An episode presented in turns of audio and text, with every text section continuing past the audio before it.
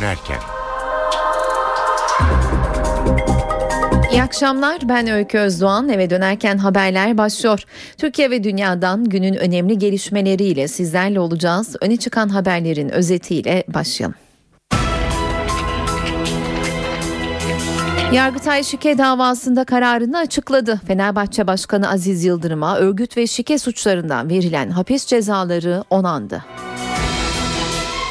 Başbakan Erdoğan yolsuzluk ve rüşvet operasyonları sonrası oğlu Bilal Erdoğan'a yöneltilen eleştiriler hakkında konuştu.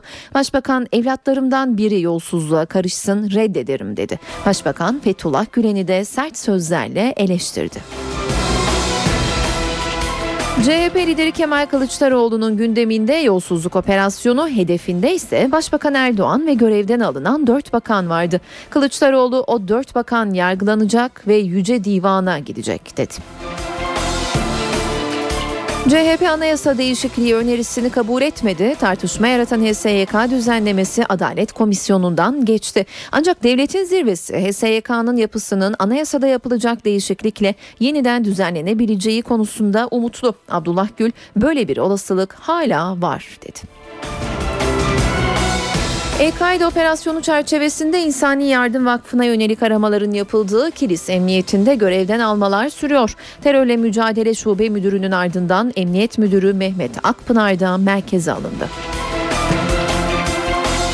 Dolar artışa geçince gözler doğalgaz fiyatlarına çevrildi. Rahatlatan açıklama Enerji Bakanı Taner Yıldız'dan geldi. Yıldız, Şubat ayında doğalgaza zam yok dedi. Minik Melis'ten iyi haber var. İlk nakli olan lösemi hastası Melis Akbaş bugün taburcu oldu.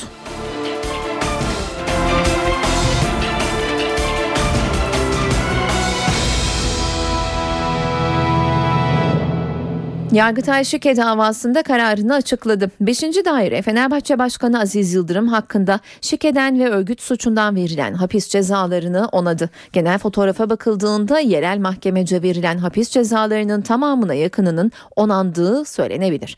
Ayrıntıları NTV muhabiri Gökhan Gerçek'ten alıyoruz.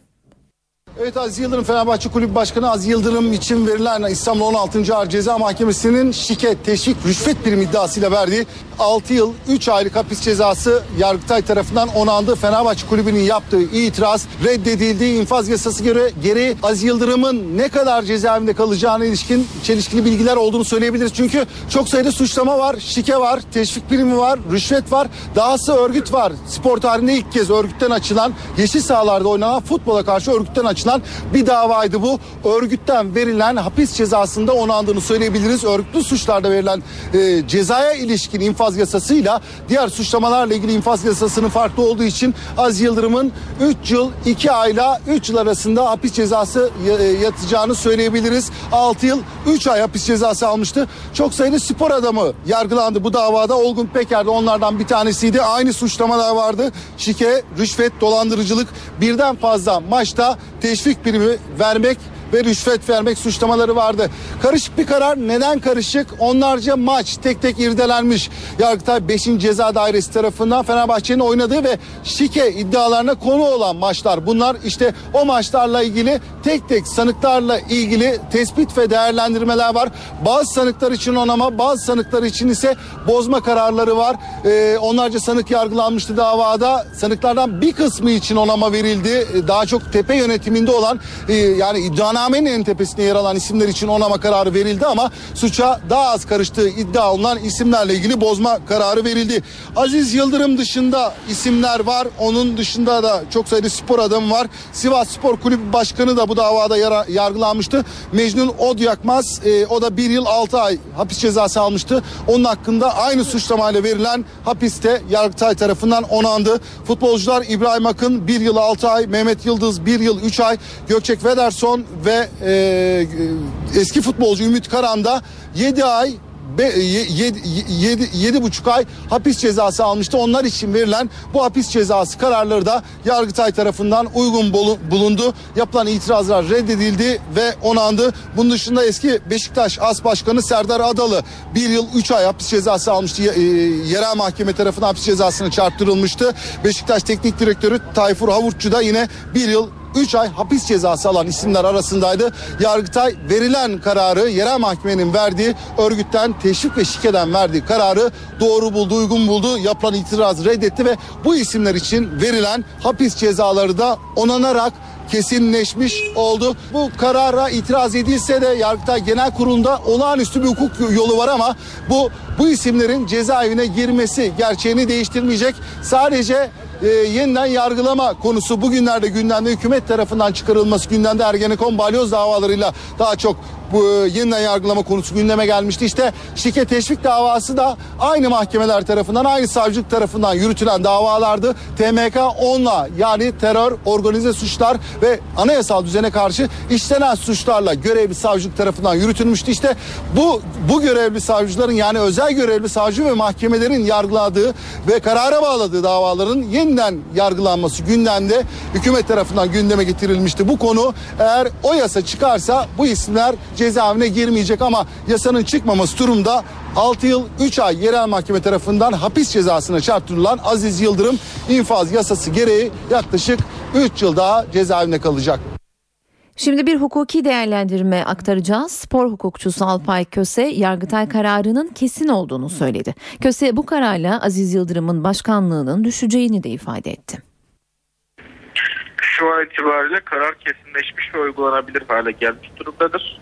Buna karşı e, genel kurula gitme yolu söz konusu değil. E, karar düzeltmeye başvurusu yapılsa bile bu kararın uygulamasına engel olmaz. Dolayısıyla bu kararın şu an için iki sonucu var. Birincisi Aziz Yıldırım'ın başkanlığı düşmüş durumdadır. Ayrıca hapis yatmaları gereken kişilerin hepsi de e, bundan sonra hemen hapis e, haklarında hapis kararı kesinleştiğinden dolayı hapse girme durumları söz konusu olacaktır. E, bu hesaba göre şu an 42 ay civarı hapis yatması gerekiyor Aziz Yıldırım. Ancak e, infaz yasası gereği e, bir yıl önce çıkma mümkün olduğu için 30 ay civarı bir hapis e, yatma durumu söz konusu olacak. Yargıtay'ın şike kararından spor yorumcusu Faik Gürses'le konuşacağız. Sayın Gürses yayınımıza hoş geldiniz. İyi akşamlar efendim. İyi akşamlar. Kararın ne gibi etkileri olur sizce? Tabii şu anda e, etkisi çok e, büyük bir alana yayılmış vaziyette. Diyebilirim ki e, ortalık toz duman Fenerbahçe camiası e, Yargıtay e, kararının bu şekilde e, çıkacağını ümit etmiyordu. E, şu anda e, tabloyu özetleyecek olursak işin hukuki tarafı bir tarafa onu ben sportif e, tarafına e, bakmak e, durumundayım. E, şu anda Fenerbahçe kulübünün tüzüğüne göre karar ellerine geçtikten 45 gün sonra Fenerbahçe biliyorsunuz başkanlık ve yönetim seçimleri ayrı ayrı olduğu için bir defa başkan e, seçim e, seçimi için genel kurula gidecek. Burada kim e, başkan olacak? Başkan adayları kimler olacak? Kimler ortaya çıkacak? Bunu Fenerbahçe Genel Kurulu seçim sonrasında belirleyecek. Tabii Sayın Aziz Yıldırım'ın şu andaki konumuna göre de bir yorum yap gerekirse başkanlığı yöneticiliği düştüğü gibi hiçbir örgütten e, yargılandığı için ve yüz kızartıcı bir suç olduğu için e, yasaya göre hiçbir e, spor müsabakasını e, e, salondan, stat'tan veya buna benzer yerlerden takip edemeyecek. Peki şu anda Fenerbahçe kulübüne kim başkanlık edecek? Başkan vekili Abdullah Kiyılı e, seçim e, zamanına kadar Fenerbahçe'deki tüm imza işlerini Sayın Aziz Yıldırım'ın başkanlık görevini e, ifa edecek. E, tabii bu 45 günlük e, karar sonrasına kadar sürecek. Ondan sonra Fenerbahçe yeni başkanını e, seçecek. E, durum bu. Bir de tabii UEFA tarafı var işin. UEFA tarafı birazcık daha karmaşık. Çünkü biliyorsunuz Sayın e, Platini e, şikede sıfır tolerans e, bakışıyla e, yola çıkmıştı ve tamamıyla e, sıfır toleransı e, göz önüne alarak hiçbir kulübe e, acımayacaklarını ifade etmişti ve bunu bugüne kadarki her türlü e, toplantıda e, ya da e, UEFA birimlerinde yaptığı söyleşilerde dile getirmişti. Peki ne olabilir? Türkiye Futbol Federasyonu Türkiye'de şike yoktur diyen, Türkiye Futbol Federasyonu, e, UEFA Türkiye'de şike yoktur diyen Türkiye Futbol Federasyonu bir yaptırım uygulayabilir. Yani bu e, e, ihtimaller e, arasında e, olarak konuşuyorum. Kesinlikle e, kesinleşmiş bir durum yok. E, diyebilir ki sen Türkiye'de şike yok diyordun. Bak senin de yargın e, konuyu onadı. E, şimdi bu durumda e, sen de bir seçime git bakalım. Yeni bir e, kurul e, teşkil edilsin, yeni bir yönetim, yeni bir federasyon e, başkanı gelsin diyebilir. Fenerbahçe kulübüne yaptırımda bulunmuştu. E, kupayla ilgili bir e, karar verebilir. Trabzon camiası şu anda beklemede e, Hayret, e, İbrahim Hacı Osmanoğlu'nun yurt dışında olduğunu söylemişlerdi. Onlar da başkanlarının geldikten sonra bir açıklama yapacağını ifade ettiler. Fenerbahçe Kulübü de henüz kararın te- kendilerine tebliğ edilmediğini ifade etti. E, kapa bildirdiği yazıda sadece medya organlarında bu tip haberlerin dolaştığı ifade edildi. Yani e, şu anda e, ortalık Fenerbahçe, Trabzon, UEFA üçgeninde, e, yargı, e, Yargıtay dörtgeninde onu da katacak olursak bir hayli e, sıkıntılı bir dönem 3 Temmuz'dan sonra yeniden başlamış oldu. Peki Sayın Gürses e, Futbol Federasyonu e, spor hukuku açısından şike dosyası bizim için kapanmıştır dedi. Bundan sonra içeride bir adım atılır mı atılabilir mi? Vallahi biraz evvelki ifademde ihtimal dahilinde olduğunu söyledim. Yani UEFA siz e, Futbol Federasyonu Başkanı'na ve yönetim kuruluna diyebilir ki ülkenizde şike dosyasını kapatmıştınız. Şike e, olmadığına kanaat getirmiştiniz ama sizin e, yargınız e, Türkiye'de e, şike olduğuna dair e, söz konusu kulübün başkanına e, cezai e, işlevini onattıktan sonraki durumunuz ne olacak? Bana bunu anlatın diyebilme ihtimali var. Ondan sonra da Futbol Federasyonu UEFA'ya ne gibi bir tavır takınacağı, ne gibi bir e, söylemde bulunacağını hep beraber göreceğiz. Şu anda ortalık çok bulanık, net bir şey söyleyemiyoruz. Çünkü bu işin hukuki tarafından çok sportif tarafı e, burası. E, ben de e, Sayın Aziz Yıl- Yıldırım'a karşı Sayın Yıldırım Demirören ve yönetim kurulunun ne diyeceğini, UEFA'ya nasıl bir söylemde, nasıl bir tavır ve stratejik bir durumda bulunacaklarını merak ediyorum. Peki son olarak şunu da soralım. Karar takımın gidişatını nasıl etkiler? E, 3 Temmuz sürecince e, şimdi Fenerbahçe ca- camiasını şöyle özetlemiş ve şöyle görmüştük. Hakikaten birbirlerine kenetlenmişlerdi. E, Sayın Aykut Kocaman çok büyük acı, ızdırap ve sıkıntı çekmesine rağmen e, bu süreci yönetim e, kuruluyla beraber üstesinden gelmişlerdi. Şu anda çok iyi giden ve Galatasaray'la olan 8 puanlık farkın elbette futbolcular üzerine şu andan itibaren belki de Sayın Ersun Yanal şu andan itibaren terapilerine başlamıştır. Belki futbolcularını daha başka türlü hazırlayacaktır ikinci yarı maçlarına. Tabii olumlu yansıyacağını söyleyemeyiz. Elbette mutlaka bunun olumsuz tarafları vardır ama eğer Sayın Ersun Yanal veyahut Fenerbahçe'nin psikologları, mentorları bu konu üzerinde futbolcuları e, motive ederek e, psikolojilerini daha sağlam tutmayı başarırlarsa Fenerbahçe bu süreçler etkilenmez ama şu anda Fenerbahçe kulübünün e, ve Sayın Aziz Yıldırım'ın akıbetinin ne olacağı konusunu benim sizle konuştuğum kadar Fenerbahçeli futbolcular da teknik direktörüyle ve kendi aralarında konuşuyorlardı. Şu anda onların da durumunun çok iyi olduğunu söyleyemeyiz. Hatta çok sıkıntılı, çok ızdıraplı saatler, anlar, haftalar yaşayabileceklerini zannediyorum. Allah onlara da kolaylık versin. Zor zor bir olay. Kolay değil bu bu süreyi e, aşmak, geçmek. Evet peki teşekkür ediyoruz yayınımıza katıldığınız için. Saat 18.18 eve dönerken haberlerde günün öne çıkan gelişmelerini aktarmaya devam ediyoruz. Başbakan Erdoğan hem yolsuzluk operasyonları konusunda kendi çocukları ile ilgili hem de Gülen cemaatine yönelik çarpıcı sözler sarf etti bugün. İstanbul'da konuşan başbakan evlatlarımdan biri yolsuzluğa karışsın bir saniye yanımda tutmam reddederim dedi. Erdoğan Fethullah Gülen'in telefon konuşmasında geçen ananas kelimesinden hareketle İmam Hatipleri destekleyenleri överken ananas cumhuriyeti kuralım demediler dedi. İktidar peşinde olmadılar.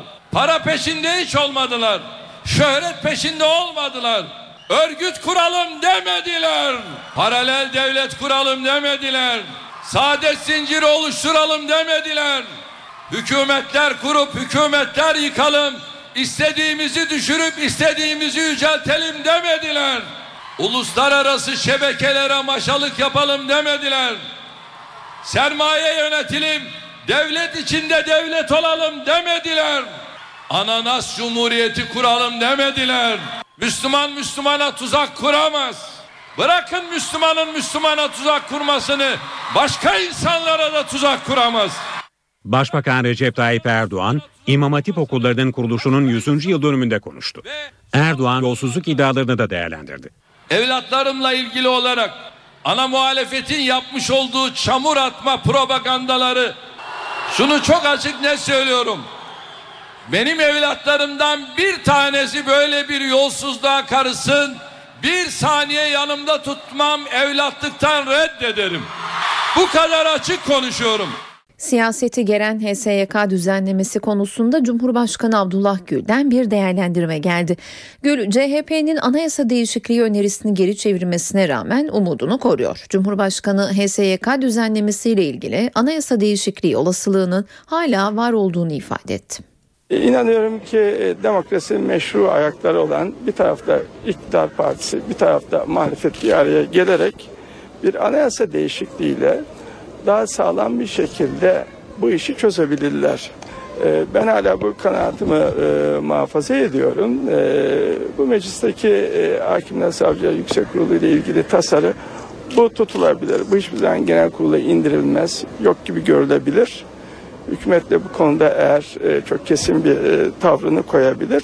Bunu e, genel kurula getirmeyeceğiyle ilgili daha sonra da en azından üç siyasi parti bir araya gelir ve bir bakarlar anayasa çıkartabilecekler mi çıkartamayacaklar mı? Eğer bir araya geldiklerinde çıkartamayacakları gibi bir kanaate varırlarsa o zaman herkes yine kendi yoluna gider. Dün de doğrusu bu ümidimi e, koruduğumla ilgili ifade ettim. Çünkü dün Sayın Başbakan'la da bu görüşlerimi paylaştım. Yani doğrusu ondan da müsbet bir karşılık aldığım için güzel gelişmeler olabilir ümidimi besliyorum. 17 Aralık operasyonu savcıların yer değiştirmesi, bakanlar hakkında hazırlanan fezlekeler. Tartışmalı başlıklarla ilgili CHP lideri Kemal Kılıçdaroğlu Karaman'da konuştu. Kılıçdaroğlu Başbakan Erdoğan'ı sert sözlerle eleştirdi. Dört bakan hakkında fezleke geldi.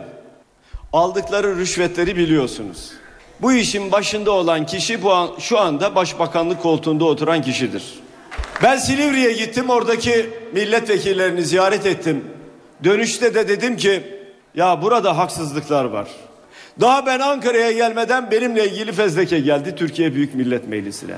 Yani namuslu adamın fezlekesi yıldırım hızıyla gelir de bu milleti soyan adamın fezlekesi niye gelmiyor? O dört bakan yargılanacak. Dört bakan Yüce Divan'a gidecek. Bir de adına başbakan denen bir baş çalan var. Onun da hesap vermesi lazım. Bunun hesabı demokrasilerde mahkeme önünde verilir. Bağımsız mahkeme önünde verilir. Sen korkmuyorsan, alnın açıksa, namuslu adam gibi çıkarsın mahkemenin önüne, benim verilmeyecek hesabım yoktur dersin. Eğer bunu derse onun alnından öperim. Meclis Adalet Komisyonu'nda kabul edilen HSYK teklifinin önümüzdeki hafta genel kurul gündemine gelmesi bekleniyor. Ancak düzenlemeye yönelik muhalefetin tepkisi sürüyor. CHP'den Faiz, Faik Öztrak, MHP'den Oktay Vural ve BDP'den Hasip Kaplan konuştu. Hakimler ve Savcılar Yüksek Kurulu'nun yapısını değiştiren yasa teklifi Meclis Adalet Komisyonu'ndan geçti. Ama tartışması bitmedi. Komisyondan geçen Hakimler Savcılar Yüksek Kurulu yasasıyla geldiğimiz noktada siyasal iktidar hukuk devletine el koymak üzeredir. MHP Grup Başkan Vekili Oktay Vural, AK Parti'nin ESYK düzenlemesini anayasa değişikliğiyle yapalım önerisine BDP'den olumlu yanıt geldiğini hatırlattı. Hodri meydan sana. Senin HSK'yı değiştirmeyle ilgili iraden. Bunu 12 Eylül referandumda millet %58 oyla kabul etmişti. Biz de hayır demiştik. Eğer sen bu millete inanıyorsan, yüreğin varsa, ciğerin varsa BDP ile ilgili getir, referanduma da götür. Hadi bakalım. Komisyonda kabul edilen HSYK teklifine bir tepki de BDP'den geldi. Artık HSYK'nın adı AK HSYK olarak hakimim, savcım, yüksek kurulum oldu arkadaşlar. AK HSYK dönemi başlayacak. Bu arada Meclis Anayasa Komisyonu da pazartesi günü toplanarak HSYK teklifini anayasaya aykırılık yönünden görüşecek. Avrupa Birliği'nin HSYK düzenlemesi nedeniyle rahatsız olduğu söyleniyor. Hatta kulislerde AB'nin Türkiye'ye ultimatom verdiği bile ileri sürülüyordu. İddia bugün Avrupa Birliği Bakanı Mevlüt Çavuşoğlu'na soruldu. Çavuşoğlu ultimatom söylentilerini yalanladı. Bu konuları Avrupalı muhataplarımızla basın üzerinden değil doğrudan değerlendiriyoruz dedi. Çavuşoğlu düzenlemenin taslak aşamasındayken bile AB'deki örnekleriyle karşılaştırıldığını söyledi. Avrupa Birliği Bakanı eksik ve yanlış bilgilerle konu yanlış aksettiriliyor dedi. Bu arada CHP Genel Başkanı Kemal Kılıçdaroğlu Avrupa Birliği'ne Türkiye'deki duruma ilişkin endişelerini net bir biçimde açıklaması çağrısında bulundu. Kılıçdaroğlu Avrupa Birliği Konseyi Başkanı Herman Van Rompuy'a bir mektup gönderdi. Mektupta Avrupa Birliği'nin yargı, güçler ayrılığı, basın ve toplanma hürriyetine ilişkin güçlü bir çağrı yapmasını istedi. 17 Aralık operasyonu HSYK düzenlemesi ve yargıda görev değişiklikleri tüm bu gelişmeler Türkiye'nin büyük sivil toplum örgütleri tarafından yakından takip ediliyor. 7 STK bir araya geldi açıklama yaptı. Yayınlanan bildiride demokrasiyi ve ekonomiyi tehdit eden yolsuzluk ve paralel devlet iddialarının üzerine kararlılıkla gidilmesini istiyoruz denildi. Demokrasiyi, ekonomiyi ve iş dünyasını tehdit eden bu yolsuzluk ve paralel devlet iddialarının üzerinde kararlılıkla gidilmesini istiyoruz. Sivil toplum örgütleri bir araya geldi. 17 Aralık operasyonu ve sonrasında yaşananlarla ilgili ortak açıklama yaptı. Açıklamaya göre Türkiye Odalar ve Borsalar Birliği, Türkiye Esnaf ve Sanatkarları Konfederasyonu, Memur Sen, Hak İş, Türk İş ve Türkiye İşveren Sendikaları Konfederasyonu ile Türkiye Ziraat Odaları Birliği imza attı. Etrafı saran yolsuzluk iddiaları ve paralel devlet iddiaları toplumsal barışı ve istikrarı tehdit etmekte. Demokrasiye ve iç barışa barışımıza açık şekilde tehlike oluşturmaktadır. TESK Başkanı Bendevi Palandöken tarafından okunan bildiride kuvvetler ayrılığının kuvvetler çatışmasına dönüştürülmemesi istendi. Türkiye'nin uluslararası imajını sarsacak girişimlerden hassasiyetle uzak durulmasını istiyoruz ifadelerine yer verilen açıklamada yeni anayasa vurgusu yapıldı.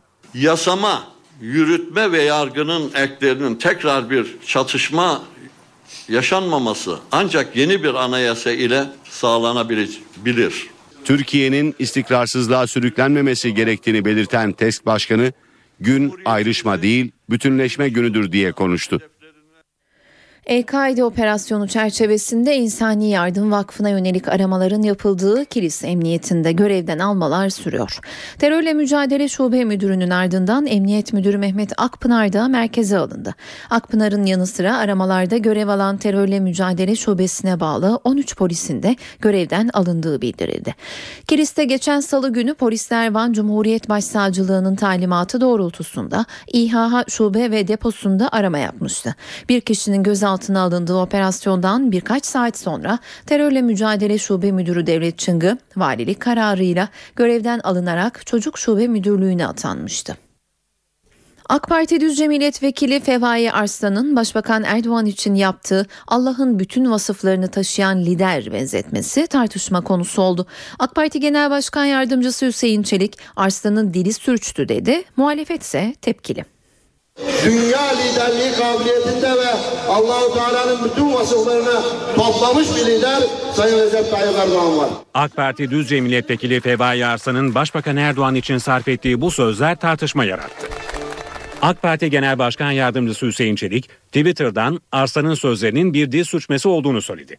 Arslan'la görüştükten sonra açıklama yapan Çelik, Allah'ın hoşnut olduğu vasıfları taşıyan lider nitelemesi yapmak istemiş. Aksi takdirde Allah'ın bütün vasıflarını taşıyan lider nitelemesini kimin için yaparsanız yapın bu kişiyi küfre götürür dedi. İkinci dönemde yürümeye başladığımız... AK Parti'de Arslan'ın benzetmesine muhalefetten de tepki vardı. Milliyetçi Hareket Partisi Grup Başkan Vekili Oktay Vural'ın sözleri sertti. Dinimizde mukaddesatımızı bu kadar alet etmeniz bunlar kabul edilebilecek şeyler değildir. NTV Radyo Türkiye'ye petrol akışı yargıya taşınıyor. Irak'taki merkezi hükümet Türkiye'nin Bağdat'ın izni olmadan Kuzey Irak'tan petrol ithalatını başladığını savunup Ankara aleyhine hukuki süreç başlatacaklarını açıkladı. Irak Petrol Bakanı Abdülkerim Lubaibi Türk firmaların boykot edilmesi ve mevcut tüm anlaşmaların iptal edilmesi seçeneklerinin de masada olduğunu söyledi. Enerji Bakanı Taner Yıldız bugün yine dövizdeki hareketlilik doğalgaza zam olarak yansır mı sorusuyla muhatap oldu. Yıldız artan maliyetlere rağmen doğalgaza Şubat'ta zam yok dedi. Sürekli zam olacak haberiyle vatandaşımızı tedirgin ettiler. Ama o gerçeği yansıtmadı. Şimdi ben bu vesileyle bir kez daha açıklıyorum. Her ay sonu biz bir sonraki ayla alakalı doğalgazı açıklıyor idik. Biz bütün bu artan maliyetlere rağmen Şubat ayında da doğalgaza zam yapmayacağız arkadaşlar.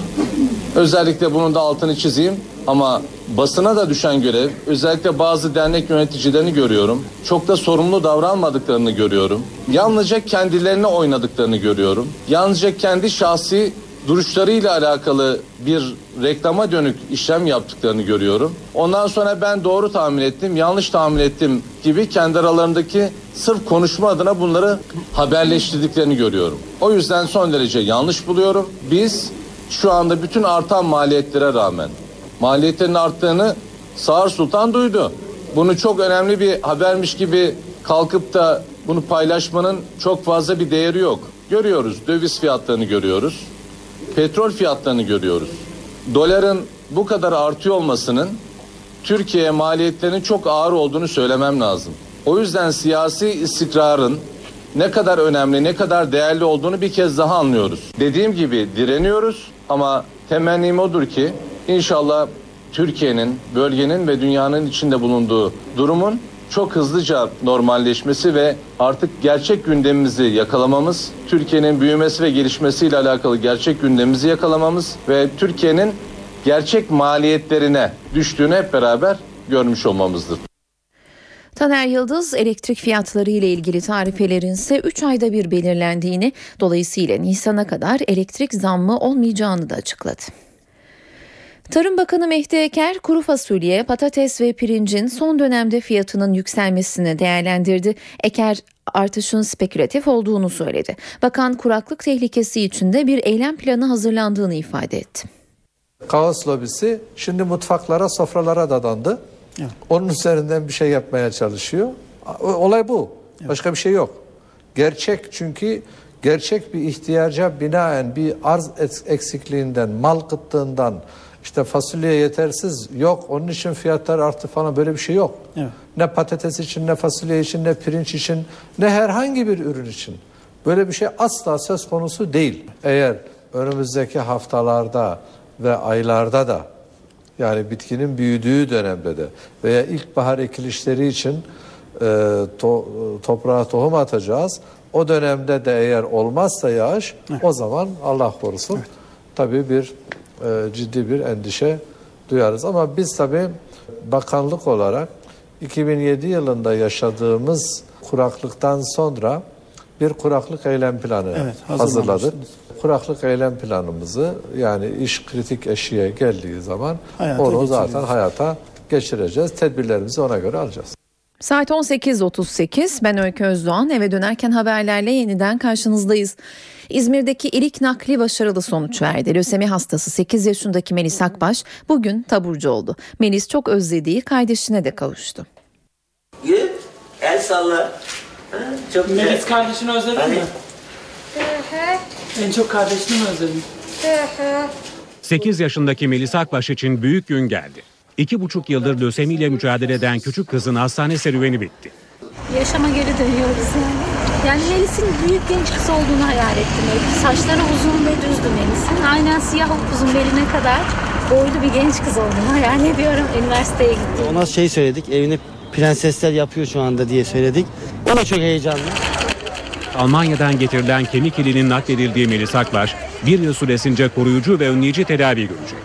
Melis için ilk 3 aylık süreç hayati risk taşıyor. Yeni doğan bir bebekten daha çok e, açık birçok enfeksiyona. Herkes için çok basit olan bir enfeksiyon bile greftin e, bu aşının e, kaybına yol açabilir. Çok yakın e, temasa Melis'e geçmemek gerekiyor. Çünkü gerçekten enfeksiyonlar açısından riskli bir dönemde. 160 gündür Ege Üniversitesi Hastanesi'nde tedavi gören küçük kız çok özlediği kardeşi Arda Berat'a kavuştu. Bundan sonra ne olmak istediğini söyle bana. Doktor. Seni iyileştirdikleri için doktor mu olmak istiyorsun? Evet. Melis tedavisinin süreceği bir yıl boyunca okula gidemeyecek. Doktorları ilk 3 aylık dönemde enfeksiyon kapmaması için sadece hastaneye gideceği zaman evden çıkmasını öneriyor. Böbrek yetmezliği nedeniyle hastaneye kaldırılan fotoğrafçı Ara Güler'in tedavisi yoğun bakımda sürüyor. Diyaliz cihazına bağlı olan Güler bir süredir aynı rahatsızlıktan tedavi görüyordu. Güler'in birinci açık ama yaşı nedeniyle yoğun bakımda tutuluyor. 85 yaşında olan Ara Güler 1950'de gazeteciliğe başladı. Güler çektiği fotoğraflarla dünyanın en önemli fotoğraf sanatçıları arasına girdi. Güler 2011'de Kültür ve Sanat Büyük Ödülünü almıştı. Usta gazeteci Mehmet Ali Birand'ın vefatının birinci yılında mezarı başında anıldı. Geçtiğimiz yıl hayatını kaybeden gazeteciliğin duayen isimlerinden Mehmet Ali Birand için Anadolu Hisarı'ndaki mezarı başında tören düzenlendi. Ailesi, sevenleri ve gazetecilerin katıldığı törende konuşmalar yapıldı. Mehmet Ali Birand'ın Türk gazeteciliğine olan katkıları anlatıldı. Birand mesleğe 1964 yılında Milliyet gazetesinde başladı. 20 yıl Brüksel'de yaşadı. Türkiye'nin Avrupa Birliği ile ilişkilerinin ilk yılları yıllarına tanıklık etti. 1985'te TRT'de 32. gün programını yapmaya başladı. Uluslararası ilişkilerin ele alındığı, yabancı devlet adamlarının konuk edildiği program Türkiye'nin dış dünyaya açılan penceresi oldu. 32. gün programı pek çok usta gazetecinin yetiştiği bir okul niteliğindeydi. Bir an 17 Ocak 2013'te yaşamını yitirdi. Usta gazeteci hayatının son günlerine kadar haberin içinde kaldı. NTV Radyo Mardin'de belediye ile elektrik şirketi karşı karşıya geldi. Biriken borçları nedeniyle elektriği kesilen Mardin Belediyesi DEDAŞ binasını imara uygun olmadığı iddiasıyla mühürledi. Sayın Başkan şu anda yapılan işlem tamamıyla hukuki. Tamam siz benim muhatabım değilsiniz üstadım tamam. Biriken borçları nedeniyle elektriği kesilen Mardin Belediyesi DEDAŞ binasını imara uygun olmadığı iddiasıyla mühürledi. Durun durun. Belediye Başkanı Mehmet Beşir Ayanoğlu, imar ve zabıta müdürleriyle birlikte DEDAŞ İl Müdürlüğü'ne gitti. İl Müdürü Tekin Türk'le görüşen Ayanoğlu, ruhsatsız ve imara aykırı olduğu gerekçesiyle binayı mühürleyeceklerini söyledi. Elektrik enerjisi tüketim bedeline karşı yapmış olduğumuz yasal çalışmanın karşılığında tamam mı? Tamam resmen hukuksuz bir şekilde tam şey binamız mühürlenmek isteniyor. Kimse binayı terk etmeyince belediye görevlileri iki kapıyı da personel içerideyken mühürledi. Çıkmak isteyen arkadaşlara izin verin çıksınlar. Çalışanlar 5 saat sonra mührün geçici olarak sökülmesiyle dışarı çıktı. Alkollü içki ambalajlarında yer alan uyarı etiketlerinin ebatı küçültüldü. Tütün ve Alkol Piyasası Düzenleme Kurumu, alkollü içki ambalajları üzerine konulacak uyarı mesajlarının ebatlarını yeniden düzenledi. Buna göre 10 santilitreden küçük hacme sahip ürünlerde uyarı etiketi 7 santimetre kareden 6 santimetre kareye düşürüldü. Uyarı mesajları 100 santilitreden büyük şişelerde 26, 50-70 santilitre arası şişelerde 14 santimetre kare toplam alana sahip sahip olacak. NTV Radyo Suriye'ye komşu ülkelerin bakanları insani yardım başlığıyla Şanlıurfa'da toplandı. Toplantıda Suriye'deki insani durum masaya yatırıldı. Neler konuşulduğunu NTV muhabiri Deniz Kilislioğlu'ndan öğreniyoruz. Bu toplantının iki önemi vardı. Biri yeri diğeri zamanlaması. Bugüne kadar Türkiye, Irak, Ürdün ve Lübnan hep Cenevre'de toplanmışlardı bakanlar e, ilk defa Suriye'ye komşu bir ülkede bir e, mülteci kampında toplanıyorlar. Bir bu açıdan önemli. Diğeri zamanlama olarak önemli. Çünkü 22 Ocak'ta Cenevre 2 toplantısına gidiliyor. E, onun öncesinde dünyaya da bir kez daha insani durumu hatırlatmak açısından önemliydi. E, Az önce bakanlar ayrıldığı Urfa'dan Davutoğlu'nun önemli mesajları vardı. Suriye rejimine önce ardından da uluslararası topluma eleştirileri oldu. Ee, açlıktan orta çağda da bile görülmemiş yöntemlerle insanlar katlediliyor dedi.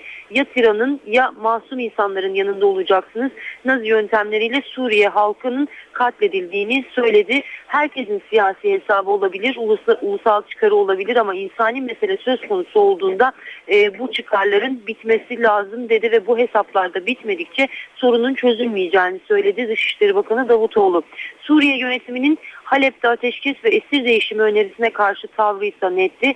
Suriye rejimi Cenevre 2'de sadece terörle mücadele konuşulsun diyor. Bu fiilen orada olsak bile toplantıya katılmıyoruz demektir.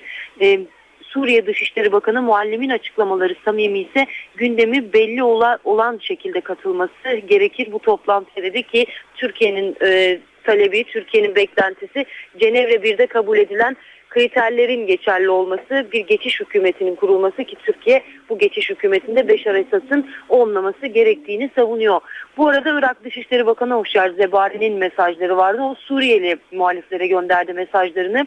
Biz tabii ki Cenevre 2'den bir sihirli değnek çıkmasını beklemiyoruz dedi ama başka çare olmadığı da görülüyor. Askeri yöntem çözüm değil.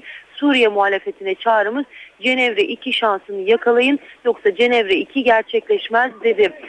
Tabi bu arada Dışişleri Bakanı Ahmet Davutoğlu ile Zebari arasında Suriye muhalefetinin tanımı ile ilgili olarak da bir görüş farklılığı yaşandı.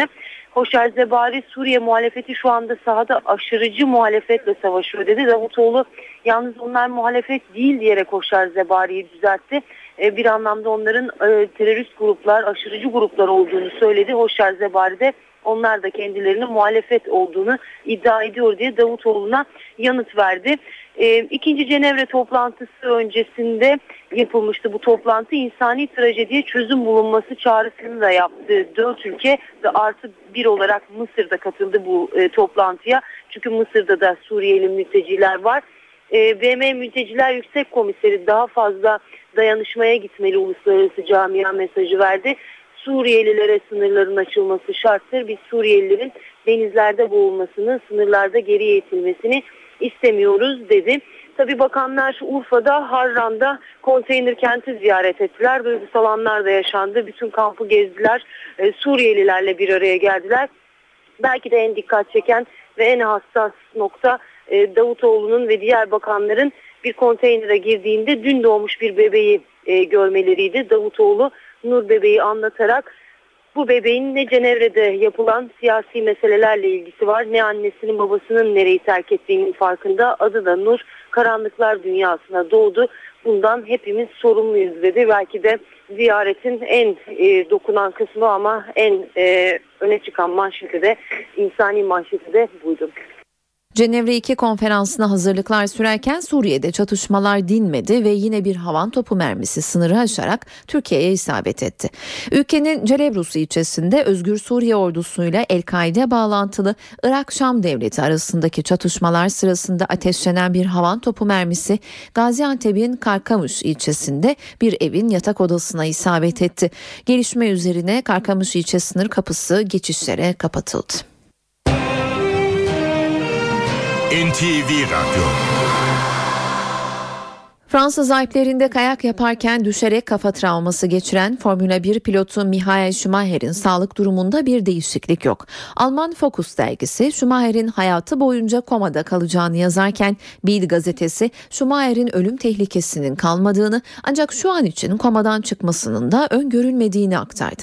İsviçre basınına konuşan nörologlarsa Schumacher'in koma durumunun aylarca sürebileceğini ve uyandıktan sonra felç kalabileceğini söylüyor. Schumacher'in doktorları en son 6 Ocak'ta basın toplantısı düzenlemiş, ünlü sporcunun sağlık durumunun kritik olduğunu söyleyip yapay komada tutulduğunu açıklamışlardı. Fransa'da Cumhurbaşkanı François Hollande'ın aşk hayatı hakkında yeni iddialar ortaya atıldı. Buna göre Hollande'ın aktrist Julie Gaye ile iki yıldır birlikte olduğu söyleniyor. Hollande'ın Fransız aktristin ailesiyle dahi tanıştığı konuşuluyor. Cumhurbaşkanının bir haftadır hastanede tutulan eski sevgilisi Valeria Trier-Weiler'in ziyaret etmediği de ortaya çıktı. İlişkileri yeni değil. İki yıldır birlikteler. Fransız magazin basını Fransa Cumhurbaşkanı François Hollande'ın kendisinden 20 yaş küçük Fransız aktrist Julie Gaye ile yaşadığı gizli aşkı bir kez daha sayfalarına taşıdı. Bu kez yeni iddialar gündemde. Closer dergisi çiftin oldukça fırtınalı bir aşk yaşadığını söylüyor. Gaye ile sık sık hafta sonu kaçamakları yapan Hollande'ın Fransız aktrisin ailesiyle dahi tanıştığı konuşuluyor. Fransa'nın First Lady'si Valérie Trier-Weiler'in de bu ilişkiyi aylardır bildiği ancak sustuğu aktarılıyor. Fransız basını Hollande'ın bir haftadır hastanede tutulan 48 yaşındaki Trier-Weiler'i gizlice ziyaret ettiğini duyurdu. Bununla birlikte Hollande'ın ayağa kalkamayacak kadar güçsüz olduğu belirtilen Trier-Weiler'e çiçek ve çikolata gönderdiği belirtiliyor. 41 yaşındaki Julie Gaye ise Cumhurbaşkanı ile gizli ilişkisini ifşa eden Closer dergisine dava açtı. Fransız aktris dergiden 50 bin euro tazminat talep ediyor. İspanya'da özel Katalonya bölgesi bağımsızlık istiyor. Madrid'de bağlarını koparmak isteyen Katalanlar bağımsızlık referandumu için ilk adımı attı. Halk oylaması ile ilgili tasarı yerel parlamentoda onaylandı ve İspanya hükümetine gönderildi. İspanya'ya bağlı Katalonya özerk yönetimi referandum tasarısını onayladı ve İspanya'ya gönderdi. Parlamentodan 43 hayır oyuna karşı 87 evet çıktı. Parlamentoda oylama sürerken bina dışında da bağımsızlık yanlısı gösteriler vardı. İnsanlar referandum istiyor. İnsanlar bağımsızlık istiyor. Burada gördüğünüz her şey sırf bu yüzden. Buraya politikacılara taleplerimizi hatırlatmak için geldik. Başkent Madrid'de ise bağımsızlık karşıtı hava hakim.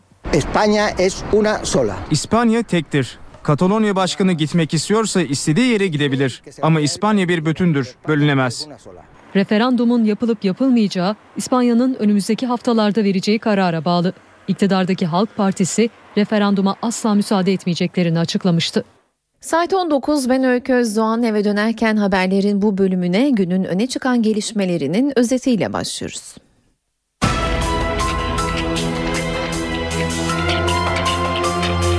Yargıtay şike davasında kararını açıkladı. Fenerbahçe Başkanı Aziz Yıldırım'a örgüt ve şike suçlarından verilen hapis cezaları onandı. Başbakan Erdoğan yolsuzluk ve rüşvet operasyonları sonrası oğlu Bilal Erdoğan'a yöneltilen eleştirilerle ilgili konuştu. Başbakan evlatlarımdan biri yolsuzluğa karışsın reddederim dedi. Başbakan Fethullah Gülen'i de sert sözlerle eleştirdi. CHP lideri Kemal Kılıçdaroğlu'nun gündeminde yolsuzluk operasyonu, hedefinde ise Başbakan Erdoğan ve görevden alınan 4 bakan vardı. Kılıçdaroğlu o 4 bakan yargılanacak ve Yüce Divan'a gidecek dedi. CHP anayasa değişikliği önerisini kabul etmedi. Tartışma yaratan HSYK düzenlemesi Adalet Komisyonu'ndan geçti. Ancak devletin zirvesi HSYK'nın yapısının anayasada yapılacak değişiklikle yeniden düzenlenilebileceği konusunda umutlu. Abdullah Gül böyle bir olasılık hala var dedi. Enerji Bakanı Taner Yıldız doğalgaza Şubat ayında zam yapılmayacağını söyledi.